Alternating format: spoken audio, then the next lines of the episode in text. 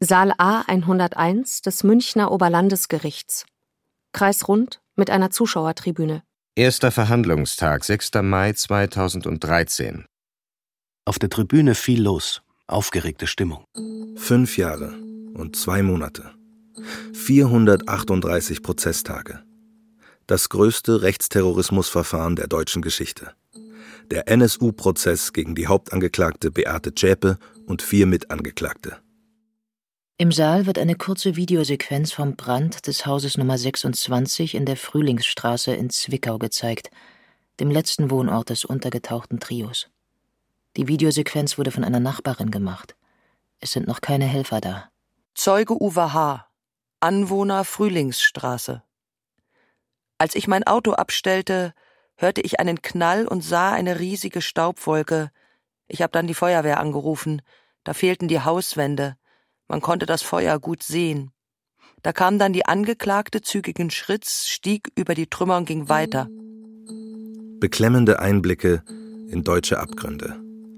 Der nationalsozialistische Untergrund verübte zehn Morde, zwei Bombenanschläge und 15 Raubüberfälle.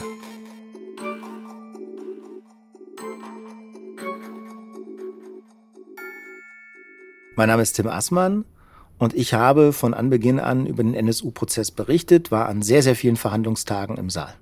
Die deutsche Strafprozessordnung sieht nicht vor, dass bei Prozessen mitgeschnitten wird, weder im Ton noch im Bild. Saal 101, Dokumentarhörspiel zum NSU-Prozess, ist ein einzigartiges Stück Zeitgeschichte. Das zwölfstündige Dokumentarhörspiel zoomt in die Protokolle der ARD-Gerichtsreporter. Zeuge Frank L., Polizeibeamter. In der ausgebrannten Wohnung wurden gefunden insgesamt elf Waffen, Stahlrohre, ein Werkzeugschrank mit zusammengeschmolzenen Bohrern und so weiter. Im Flur Reste einer Wäschespinne, Reste von Küchenmöbeln, weiterhin Reste von Zeitungsartikeln und gestapeltes Kartenmaterial, recht gut erhalten. Zeuge Roman G., Kriminalbeamter, BKA. Im Kartenmaterial aus Dortmund, Nürnberg und München gibt es handschriftliche Notizen, die nur durch eine Anwesenheit vor Ort vorgenommen worden sein können. Ich bin David Mayonga. Alle 24 Teile von Saal 101 gibt es ab 19. Februar. Jetzt abonnieren und keine Folge verpassen.